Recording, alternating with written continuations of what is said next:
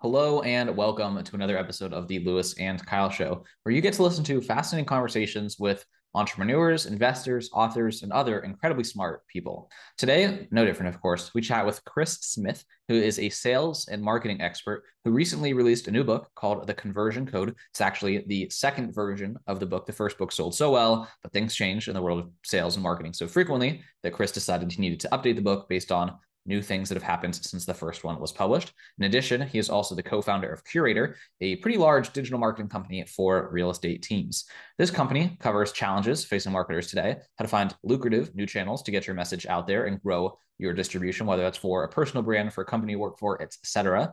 Uh, we discuss Chris's approach to always staying ahead of the curve and finding new and interesting things to try as a marketer. We discuss mistakes to avoid while trying to grow your business. We discussed the importance of generating inbound demand. And as always, if you've listened to the show before, we discussed a whole lot more. I'm going to do a quick word from our sponsor, and we will get the show going. Enjoy. This episode is brought to you by our friends at VASA, the virtual assistant staffing agency. We hired our first virtual assistants from VASA to assist with our operations running the show back in June. But VASA is not just for podcast editors. If you need some extra hands to free up your time, let VASA help you with hiring for administrative, technical, and creative work. That's graphic design, cold callers, social media managers, sales reps, video editors, admin assistants, and more. Free up your time to focus on your highest impact work and learn more about VASA at vastaffing.agency or by clicking the link in the show notes to schedule a free strategy session with their team. Alrighty, back to the show. Chris, welcome to the podcast. I'm excited to be chatting with you today. What's up, man? Excited to be here.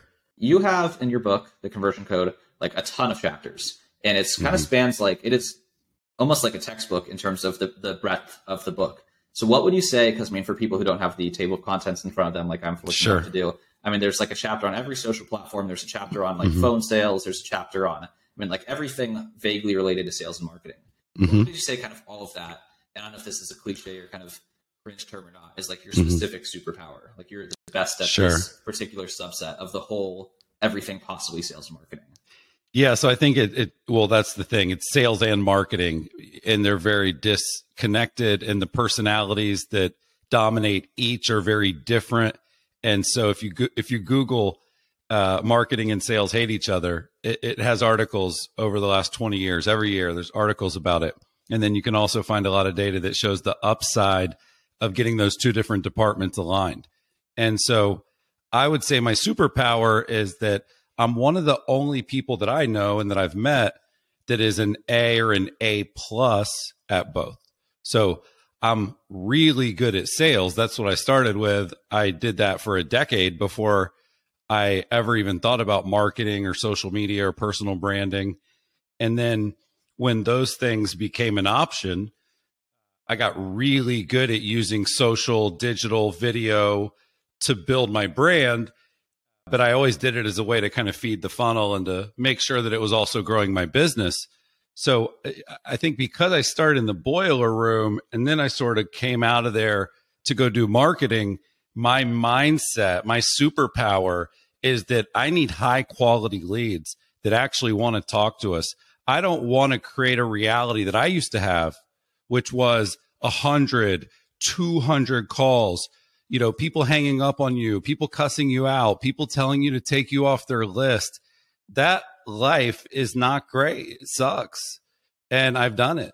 And so I basically tried to combine my two skills, which was high quality inbound content marketing, but then take an outbound boiler room mindset to the follow up.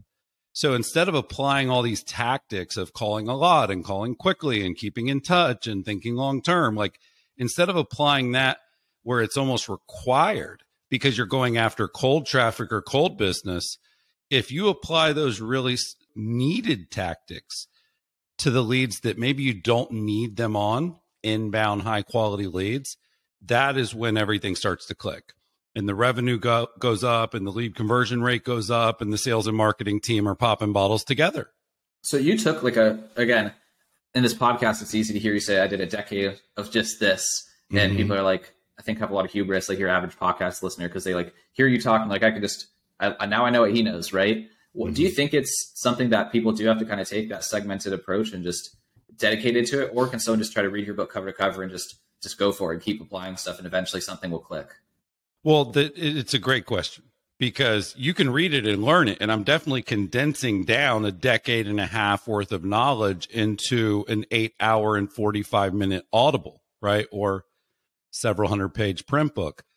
But the answer is no, because you have to do the reps. You have to do the work. It would be like saying reading a cookbook or reading an exercise book or reading a book about how to be better at video games. That is not the work. That is the library. That's the lab.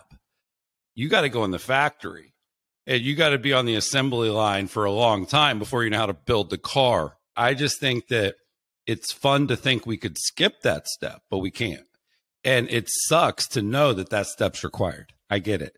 But what I'm trying to do for people that let's say are are trying to kind of be smart enough to accelerate and learn from others is basically just say the mistake to avoid is investing in terrible leads and chasing them around like a lawyer chasing an ambulance.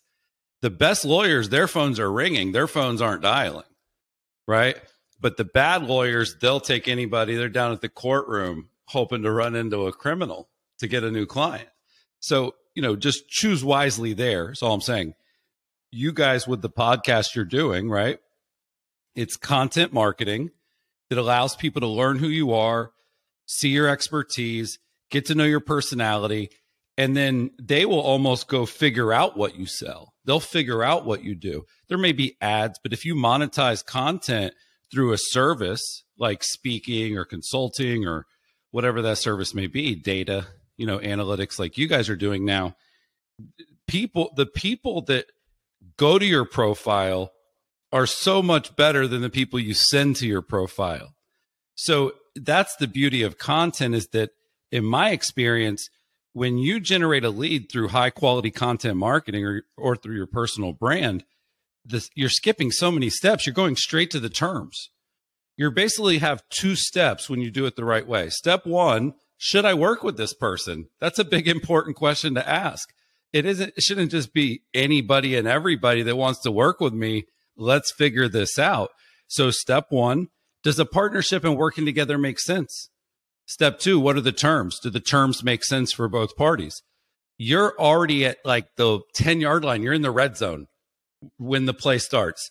You're not starting at the 20. So that's a huge difference. And then all of a sudden you're like, okay, I want more people like that.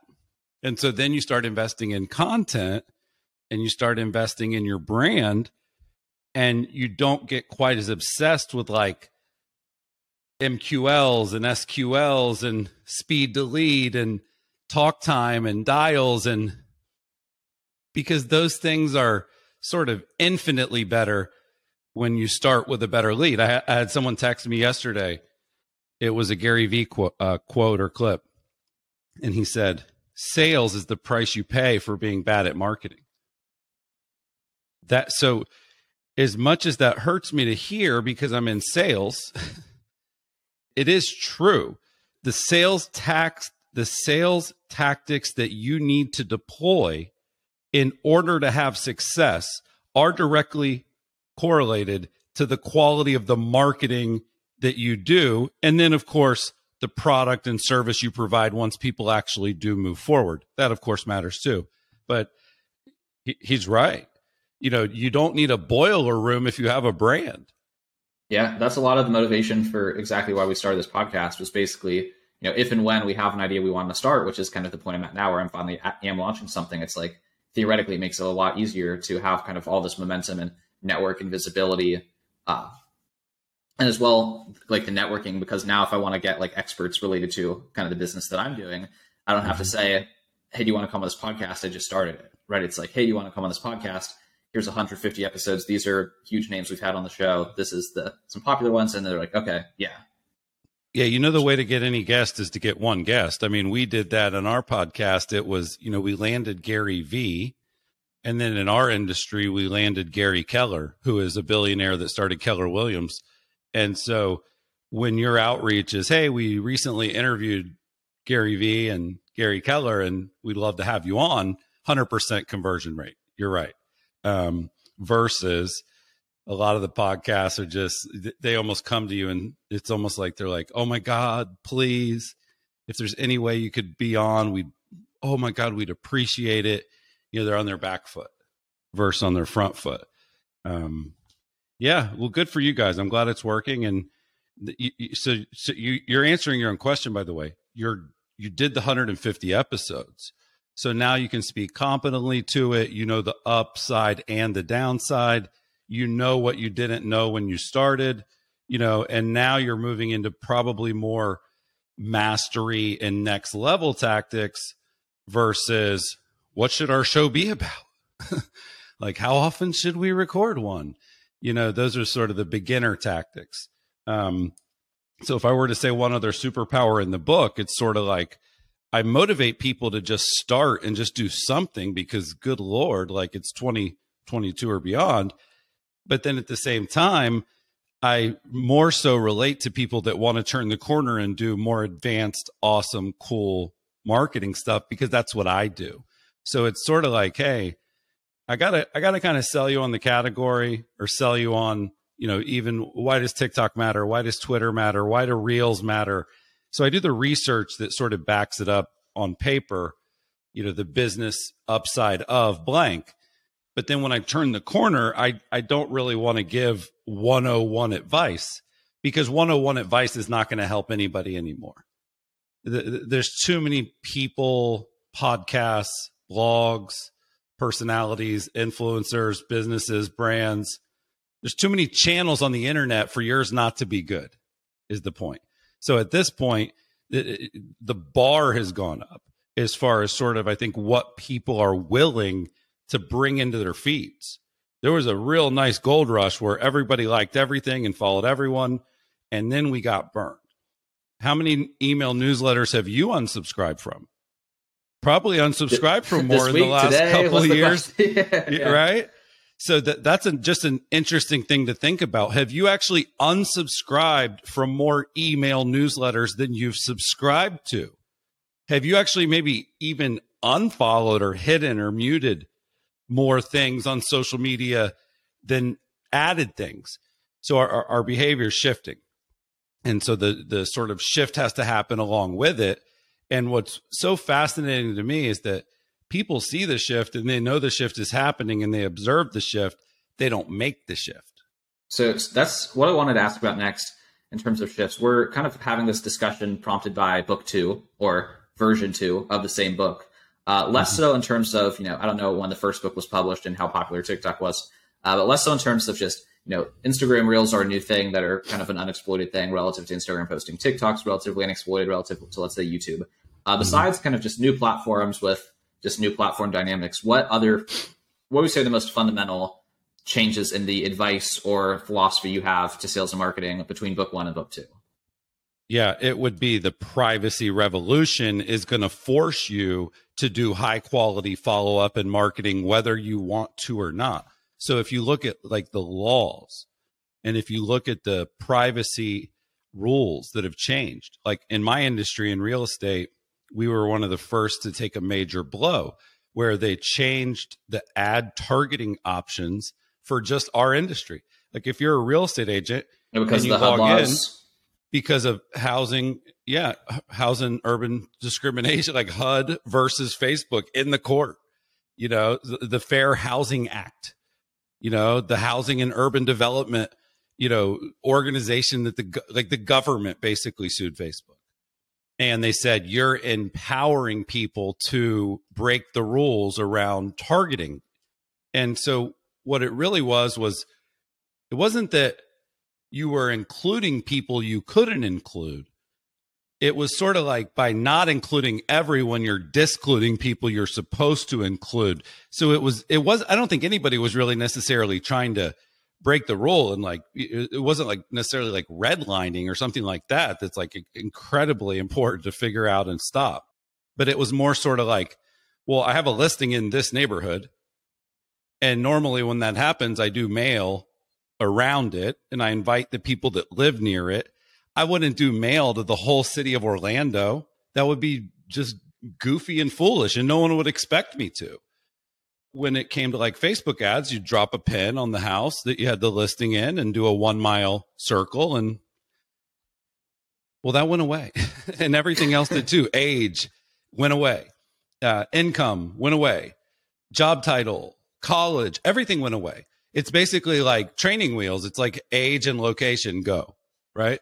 So that was one of the big first kind of chips to fall, and everybody in our industry freaked out. But then it's like, okay, well, what about what Apple's doing with do you want this app to track you or not?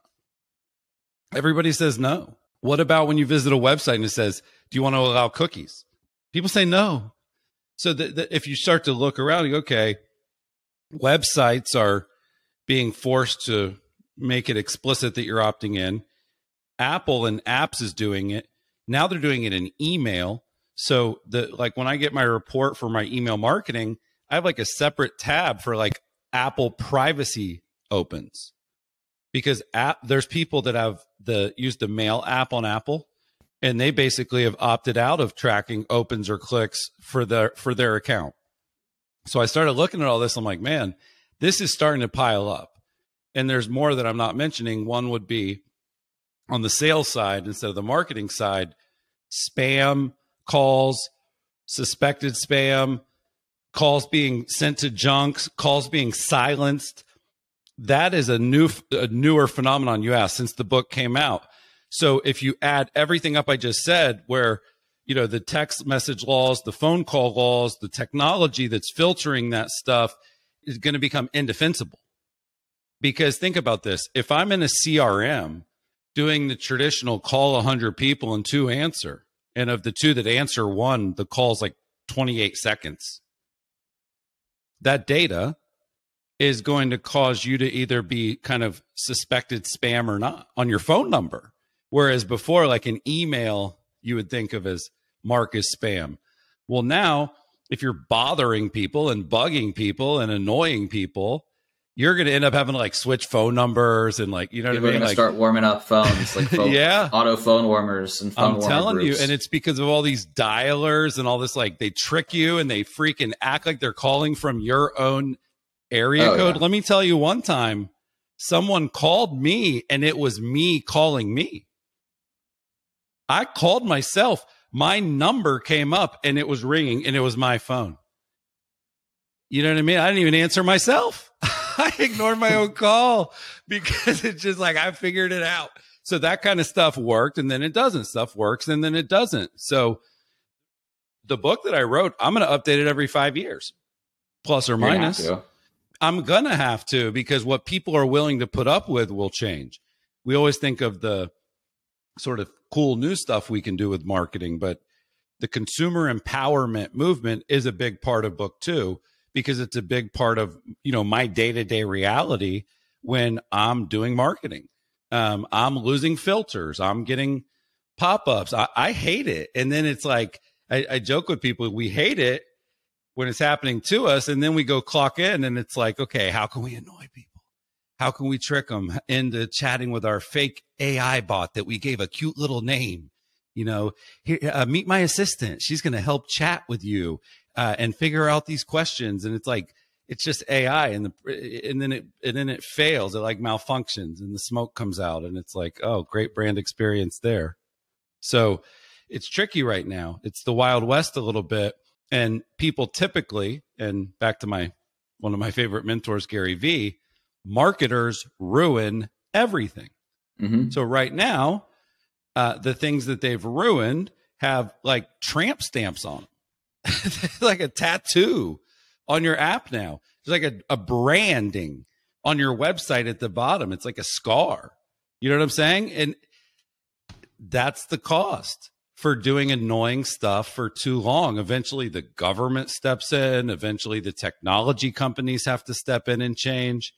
That to me is something not enough people talk about, quite frankly, um, is how annoying we can be and what's being done about it. And what ends up happening is you wake up one day and so much has changed that it's like, oh man, there's no pixels, there's no third party data, there's no email data. uh, our calls are getting routed to spam. Like when you figure when you start twiddling your thumbs and you're wondering why nobody's picking up your calls, people are already not picking up your calls. So you're not even going to think it's broken. You're just going to keep calling thinking it's a normal day because no one's answering. And you may, I could see people going weeks or months before I had a guy on Twitter and he sent me an email. He said, Chris, my clients that I'm working with, like the people whose home is listed right now with him, working with him, are telling him that half of the time when he calls them, it says suspected spam. He might want to look into that. And it's because from that same number, he's pounding the phone. His number's connected to his CRM, his number's connected to his dialer yeah. that's like a triple dialer. And so that to me is like, man, when that moment happens, right? When the client mentions it, then you freak out and figure it out. I'm just suggesting people should figure it out yeah, before How much effort have I been yeah. wasting for the past however many weeks? Right. Yep. Yeah. And it's back to what you said at the very beginning. It's that's why the, the new superpower is. I mean, it's always been amazing, but now it's kind of a necessity. It's table stakes to have inbound be. I mean, a big majority of your pipeline. Mm-hmm. Yeah, otherwise, either you're buying high quality leads, and those are going to be expensive. Like if I'm a real estate agent, I can go to Zillow and invest in leads, but it's going to cost me. You know, and then but then if I want to do great inbound marketing and content, that's going to cost me too. You know, those are really the the only two ways to get high quality leads is a high quality lead source. Like there's some leads in real estate where it's like the Dave Ramsey leads, where this trusted financial guru is telling his disciples to call this number or to go here to find a realtor that you can trust because they believe what I believe. Those are very high quality leads. And but what ends up happening is whether it's Zillow or Dave Ramsey, they end up actually charging a referral fee. They don't call it that because it's probably illegal to call it that, but they take a percentage of your commission as the cost versus in the past a flat call it traditional fee. Well, if I send you a customer, if I said, "Hey, uh, I've got a data analytics company that wants to hire you guys. It's a hundred thousand dollar client. They're ready to sign up. They're good to go. I already talked to them. They're ready. They're ready to be on your calendar. Uh, but you're going to have to give me thirty thousand of the dollars." Almost every business in the world would take that deal because it was acquisition, it wasn't a lead. Most businesses are smart enough to say if you generate the revenue, you can keep part of it. I'm cool with that. It's found money. Yeah, like prove it. So there's things called Zillow Flex, and there's all these different kind of like new ways to pay for leads where you know what? We're not even going to send you a bill. You can pay us on the back end when we succeed together. It feels like a win-win and and it is in many ways. But when you are shackled to the lead provider, they get to control the terms. Now, if the leads suck and none of them convert, all that power goes away. But Zillow is a brand. Zillow has the traffic. Zillow has the clicks, right? So they have the leverage. And most real estate agents don't. So what what my company does, and I, I know your audience isn't really real estate agents, but we're sort of almost like saying, you need to do what Zillow's doing, which is generate high quality leads by building your brand and allowing people to search without registering and all these cool things Zillow does. But at the same time, that's a lot of work and that's going to cost a lot of money. And so we're almost like saying the same way that you're willing to pay Dave or Zillow, you should be willing to do that for search engine leads or social media leads, right? And then it's just back to what's on Zillow. If we get leads that if we have seller leads and appointments, like if I set a listing appointment for a realtor, again, they'll virtually give me almost anything that I ask for because I got them the client. So that's where this is headed is if you don't do the real work and do the real marketing and build the real content machine, the cost is like a restaurant, Uber Eats. 18% is going to Uber in many cases of the bill. Well, you don't have a mobile app. Domino's does. Domino's ain't paying, like, right? Southwest, another good example in airlines. They're not on Orbitz, right? There's these certain brands that have been able to avoid that challenge, but it's because they offered the same or a better experience very, very quickly. Domino's app is as good or better as ordering from Uber Eats. But the other place I order from, Little Anthony's, by the way, went out of business, RIP. They didn't have an app. They didn't even have a website that was good on mobile. So, of course, like I'm literally going to Uber Eats to order from this restaurant that I easily could just order from them. And if I did, they would make so much more money. So, whoever controls the client and the cash register controls the terms of the sale. And so Uber, you know, what are you going to do? If 80% of your business as a Chinese restaurant is coming from Uber Eats and DoorDash, what are you going to do? Do something about it. You can't. Or you hire engineers or you hire a company to help you create your own app. You do a campaign, you push it, you get billboards, you do mail, you do ads, you talk to every person that comes in, right? So it's hard either way. it's hard either way. It's just that when you build it sort of and, and you own it, and the lead is from you know something you did versus purely paying for the lead eventually there's a big upside to that even though the investment up front is still the same sort of time money patience uh, that you would almost always recommend people factoring in to a new endeavor sales and marketing folks it's not easy no it's only fun at the conferences you know? it's only fun at the conferences now, uh, speaking of this, might be your answer to this question. A lot of people clearly look to you uh, to keep themselves on the frontier, right? You're posting snippets of just like, hey, this is a really interesting idea, like you know, Spotify ads. People aren't doing those. You should check those out. Mm-hmm. Uh, where are you looking to keep yourself on the frontier? Yeah, it's uh, well, that's a great question. I look almost everywhere. I really, really have turned. At one point, I hired a researcher and just said, "Go look for me and vet the stuff because the stuff is always so bad. I don't even want to see it until a human looks at it first. But the the short answer is, I'm using the same internet everybody else has access to. I'm using Twitter. I'm using Product Hunt. Uh, the the people I follow on Twitter, pretty good source of info. Product Hunt very good source of like apps, tools, software that I find. The creativity is when you see it, you have to be able to connect two steps ahead of it, which is like, okay, now that I found this thing, A, is it even truly useful? Because that's such a big question that we have to almost always ask ourselves if so, if something's a waste of time or not. And then B, if it is useful, what are the specific use cases for it? How could I act, like what would I actually do if I were to use it?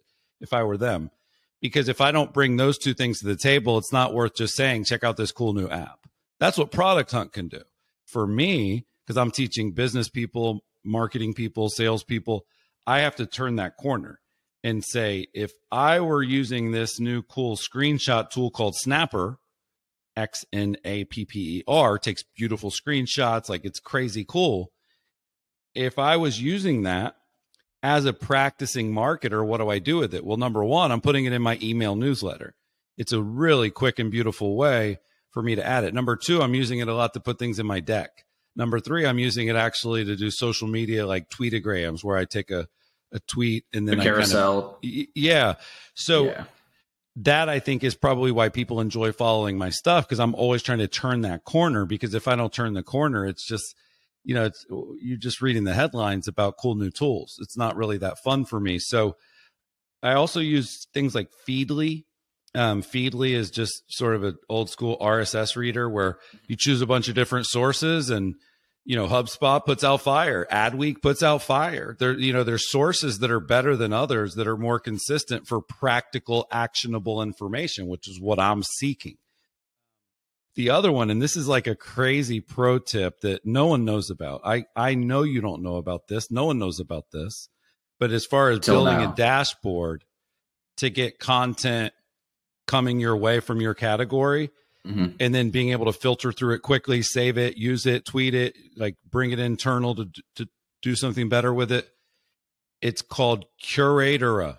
Okay, I hate this because my company's called Curaytor. It's very similar, but it's it's Probably Curator.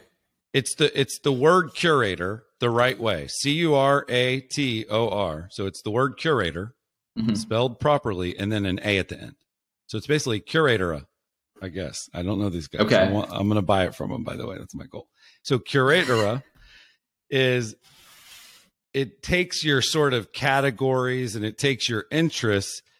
And then for me, what's really great is it does like a Tinder mode where I swipe right to save Yeah. it and left to not see it again. And then it gets smarter based on my choices, kind of like uh, something like Pandora or Spotify, how it would kind of learn my preferences. Algorithm. Yeah, and then the the nice thing about that one for most people is I'm using it to bring in data, go write my email newsletter, go write a book, go put it into a big speech.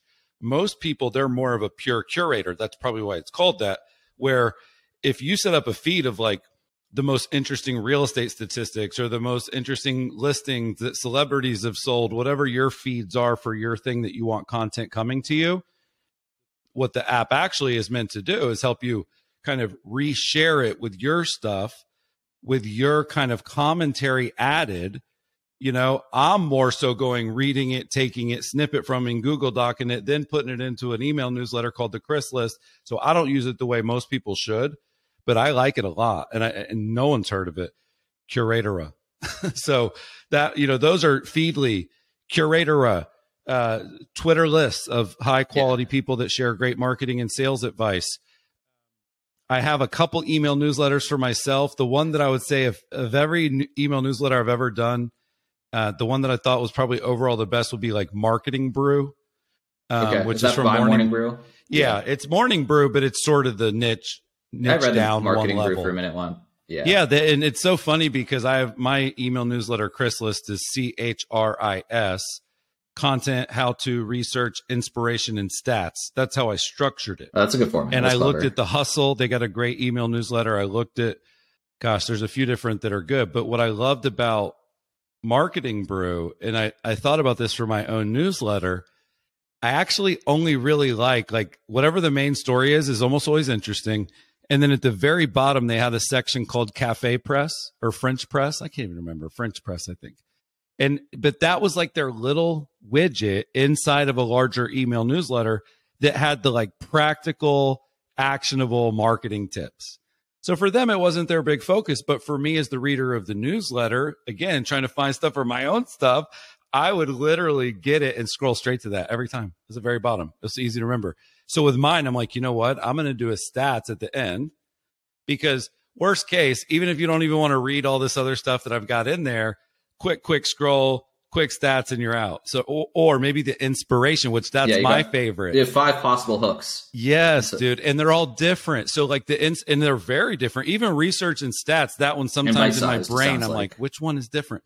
But content, all that is is anything I want. That's the most interesting as hell. One was a study about how sound impacts conversion rate at grocery stores. Interesting. I- yeah. That's your freebie, just for your natural curiosity. That's yeah, the- there the was one that was there was one about the Wolf of Wall Street is getting lonely because salespeople are lonely than ever. It was this huge study in HBR. It was basically saying like the loneliness of COVID is actually impacting your revenue, and we can prove it now. I thought that was important because it's like maybe you haven't had a huddle in a while. Like you need to maybe pat these people on the back and shake them up a little bit because now it's impacting you, not just them.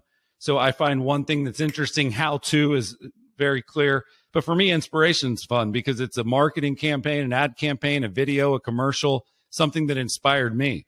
So anyway, the, if you, if you were to recreate that for your niche and that idea, you know that get you're right. I, there's a couple of realtors and their email newsletter is not what you would think. It's not just like listings and then market stats a lot of the most popular ones are much more about the things happening in the community, the free things to do with kids, the festival that's coming up, like that kind of more of like a calendar of events. Mhm. That's that people like more than just getting listings all the time. And then even I, I know this guy named Tristan. He's the CMO of success.com now. Very successful, has a, a group called Lab Coat so. Agents. Yeah, he's, I guess he has to be. I was thinking, oh, cool. Hey, I'm success.com. I am the CEO of Success, um, but he's the C, he's the new CMO of Success. We go way back, and he actually at one point was saying that uh, it was like these his book. He would grab like a book he was reading and a podcast he was listening to and a movie that he loved or a show on Netflix. It was more sort of like it really had nothing nothing to do with real estate. And he people would just say like hey i always like check out your podcast recommendation or i always look at your book that you that you're reading. Uh, so what are you going to do in between the sale before the sale after the sale? Whatever you sell most people don't want it. Most people aren't interested i think where the real estate industry is actually blessed is that 99.9% of people don't want what you sell. And even if they do, they ain't going to buy it by clicking. It ain't an e commerce thing. It's not click, click, buy. You know, some of these guys are trying to make it that. It's not going very well for them. It's not profitable to turn a home into an e commerce play, at least so far. It hasn't shown a path to profitability, and some huge companies like Zillow have bailed on even trying. So to me, that is sort of like, okay, what is going to be interesting to the masses, but that is related to the money. So for me, I just give away marketing and sales advice, tips, tricks, tools, everything I can. I love teaching. I do it all day, every day. But like I consult companies on that. I write books on that. I sell courses and a membership about that. You know, it's a direct line and that's valuable you know, I don't, and I don't want to discredit other sort of departments and companies. I own a company. I love every department. Let me say that. But in a lot of organizations, they're going to value something like someone who can make the sales team convert more leads. They're going to put a higher price on that than an HR person that can help them become uh, remote compliant. And they're both needed. You see what I'm saying? But, yeah. you know, the COO is arguably more valuable day to day and month to month and year to year than any of the salespeople or marketing people.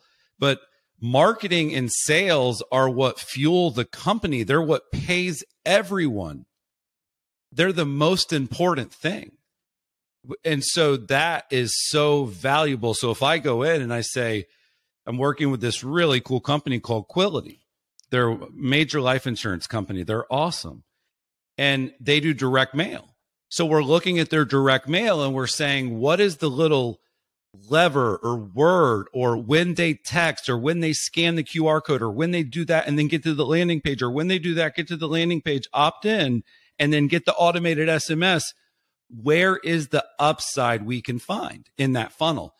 And man, when you when you find that little lever for a company like that that's doing hundreds of thousands of dollars probably a day, in digital and traditional, it's really valuable. So I don't know if people ask themselves that often if the thing that they're putting out there is truly valuable because getting really great advice and help while you sell your home is really valuable. It is, you know, and but if you have a food blog and you're a foodie, and we have a lot of clients that go that route, they go more the passion content marketing route.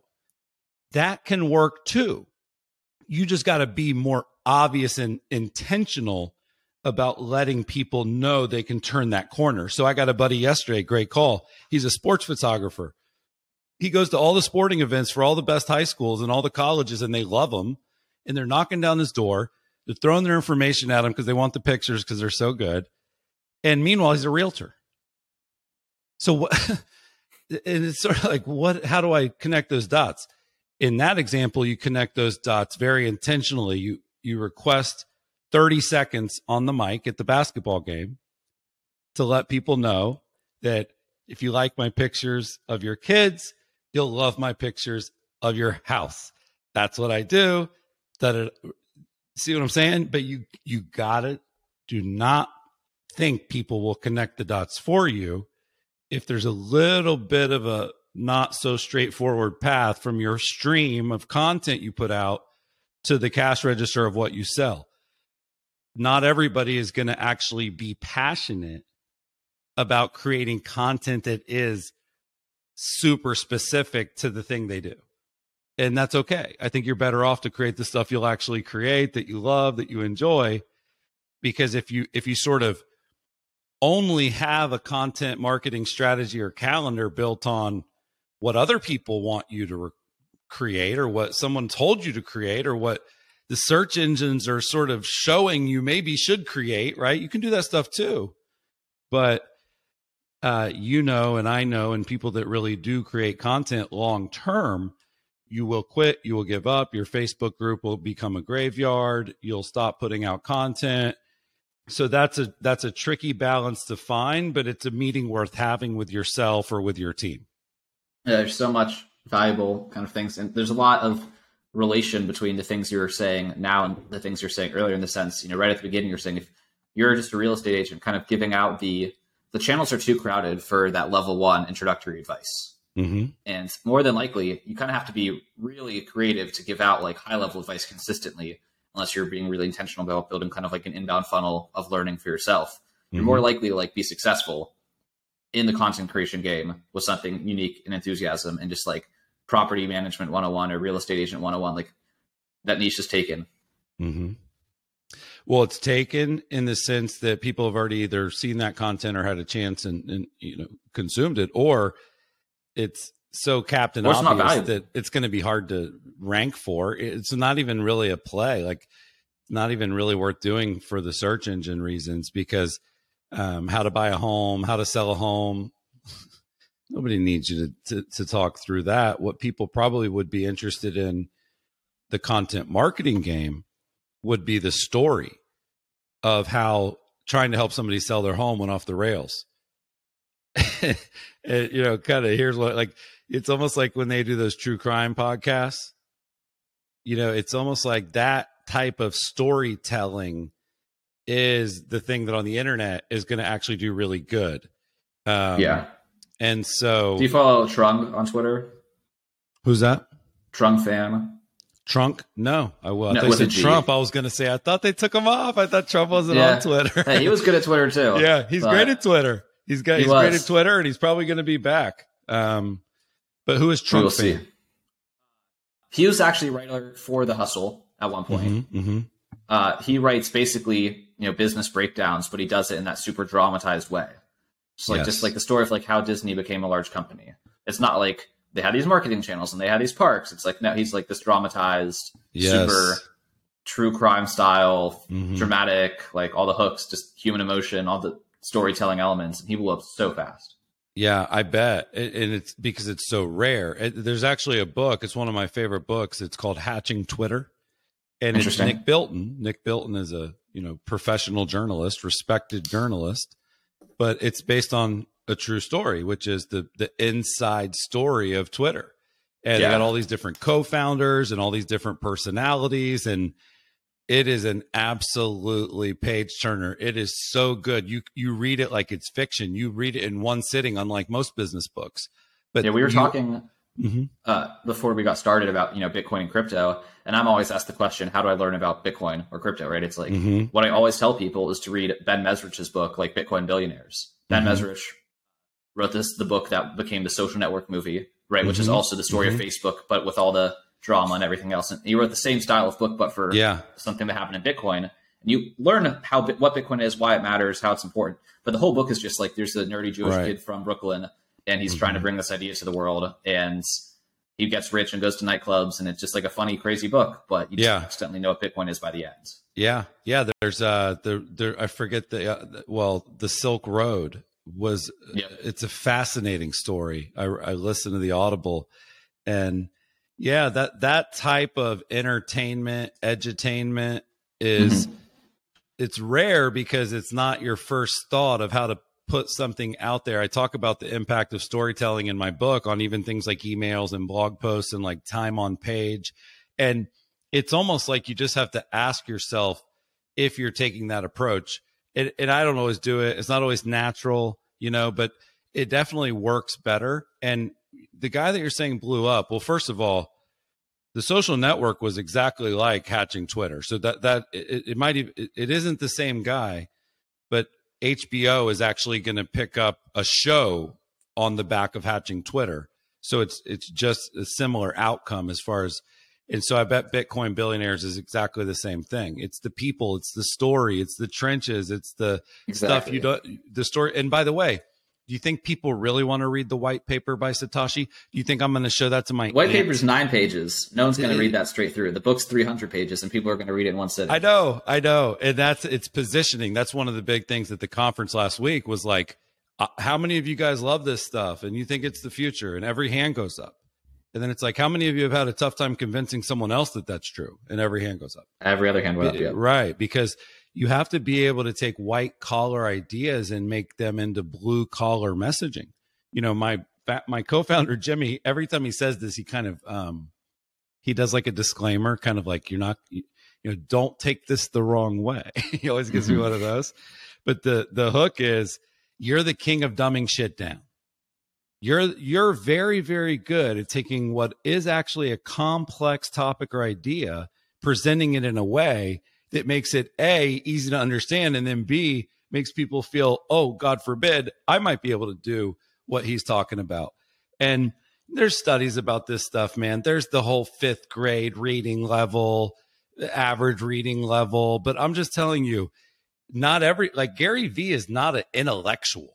Grant Cardone is not an intellectual. We are not using large words. We are not academics. You know what I'm saying? The conversation around the table at Thanksgiving is way more sophisticated in other people's homes than it is in mine. But mine's fun to observe because of the presentation of the information.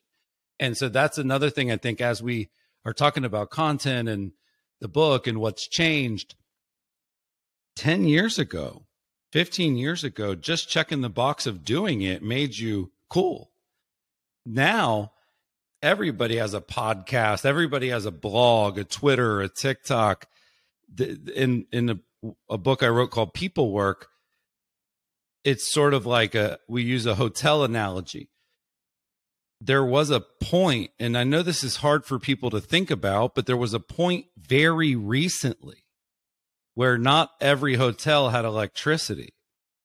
And then things like air conditioning, some of these things that we consider basic nowadays be more of the Wi-Fi and you know I don't just want the Wi-Fi I want the Wi-Fi with the print screen of the freaking gigs that it gets from fast.com you know what I mean people mm-hmm.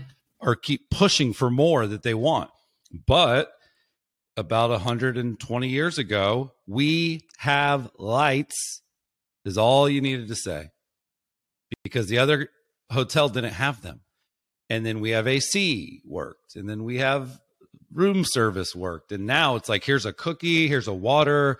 Like we looked you up on Twitter and we know your preferences. And hello, Mr. Smith, how's your evening? And, you know, and then there's all these points and systems, right? And there's all these like rock bottom prices on Hotwire and Orbitz and all these different places where you can get a deal. But then it's kind of like, okay, well, what if tomorrow uh, Marriott came out with a new campaign and they said, We have plugs, we have electricity, we have beds, we have lights, we have doors, we have bathrooms with hair dryers. That is what people right now are sort of doing when they approach this stuff. We have Facebook, we have Twitter, we have LinkedIn, we have TikTok, we have email, right? It's the same thing. Who cares? It doesn't matter. It is it is absolutely insignificant to the world that you're doing these things. What's very significant is the quality of what you do with them. So it's it, we have entered the era where it's not the nail, it's the carpenter, it's not the easel, it's the painter. It's not the platforms, it's the person using them. And what I find is that there is a very very lack of creative ideas. Very very few people have original creative ideas. There's way more people doing the dance than designing the dance on TikTok. And so, number one, if you do believe that you are the sort of genesis and origin of really clever and creative ideals, do them and go all in and push because you're not very common. But if you love the idea of being ahead of the curve and innovative and bleeding edge and doing the cool new stuff, which is what most people are, then you need to observe and execute, observe and execute, observe and execute. And that's where the people that you follow, they're not even necessarily going to teach you anymore. I happen to teach this stuff, But some of the people that you're mentioning that blew up and some of the people that are blowing up right now, there is so much that you could learn through observing what they're doing. Uh, one example is Glenda Baker. She blew up on TikTok 400, 500, 600, 700. You know, she's get, uh, she may be at a million as far as followers. She's a real estate agent outside of Atlanta, Georgia. And the way that she blew up is she realized I'm not good at filming videos if it's just me and a camera in an empty room. But if somebody asks me questions, I'm freaking great. So I'm just going to sit at a table with someone and have them ask me questions, and I'm going to answer those and talk to them the way that I would normally. And I'm just going to film it from the side. And her videos from the side, when they first started coming out, she shared this with me. People would make fun of her and be like, Hey, uh, hello, the camera's over here. What's wrong with you? Now, you know what I see? I see hundreds and thousands of the best creators on the planet shooting from the side while they're doing a podcast. And so I don't need Glenda to say, "Hey, Chris, uh, this this whole sort of side angle thing is working." I'm like, "Give me a camera, put it on the side. This is a huge unlock. You can be dialed in with a person and speak passionately, but capture it and use it on social. I'm all in." And then you iterate when you find these cool ideas for yourself. So for me, it did bother me that it was from the side. It did. And it still bothers me. So I did something about it. So I'm like, okay, I love what Glenda's doing, but I'm going to make it my own, which I think is a really important part of this, even when you're sort of more observing or call it modeling or copying the people that are great at it. You always should make it your own, even if it's just a little smidge, let's call it. So for me, it's like, okay, I'm going to figure out how to get the best parts of what she figured out, which is recording conversations with people not recording content and videos. And that was the big, for me, the big epiphany. And so then it's almost like Darwinism is kicked in for me where the camera was sort of over here and and now I know you can't see it cuz it's behind where we're sitting but my Sony the the eye line is just above the eye line of my webcam. And so now when I'm looking at this and I'm talking to you and we're doing this, I'm doing exactly the same thing I was doing, but now I've actually got it where it's actually almost like straight on. You know, it's it's it's basically at the point where I can literally do this and then the person on TikTok sees me do this and guess what? When you look at people on TikTok, it does do better. If you could choose, you should look at them in the eye. That is what call it a professional creator is doing. They're observing and then they're saying, okay, I know that's important. I'm going to do it. And then I need to make it my own. And then, and then sort of everybody kind of contributes to the idea. Like right now, something that's blowing up is green screens. Everybody should be doing green screens on Reels and TikTok. Pull up an article behind you, point at it, talk about it. Yep. Like, and Gary Vee's doing a million of those. I'm like, okay, he looks at the data. He would never do like 50 of them as a test. he would, you know, he would never do that many. It would never become such a regular part of his feed if it wasn't performing well because he lets the audience decide. He lets the algorithm decide. He's not married to the strategy. And you see how often he's willing to pivot and change. So I'm like, okay, green screen is killing it. What is my touch on green screen? Well, the green screen is really cool, but it is a little like it's a little pixelated. It, you know, the, the, the camera is your selfie cam and it is just like a screenshot of a website behind you. But the idea is so cool. So now what I'm doing with my team right now is we're figuring out how do we do a green screen, but we do it with Pro Tools. So like it'll still look just like, yeah, like it'll still, you want it to look like it looks, but how do you do a 4K version of a green screen? I want to do that because I want people to say, How'd you do that?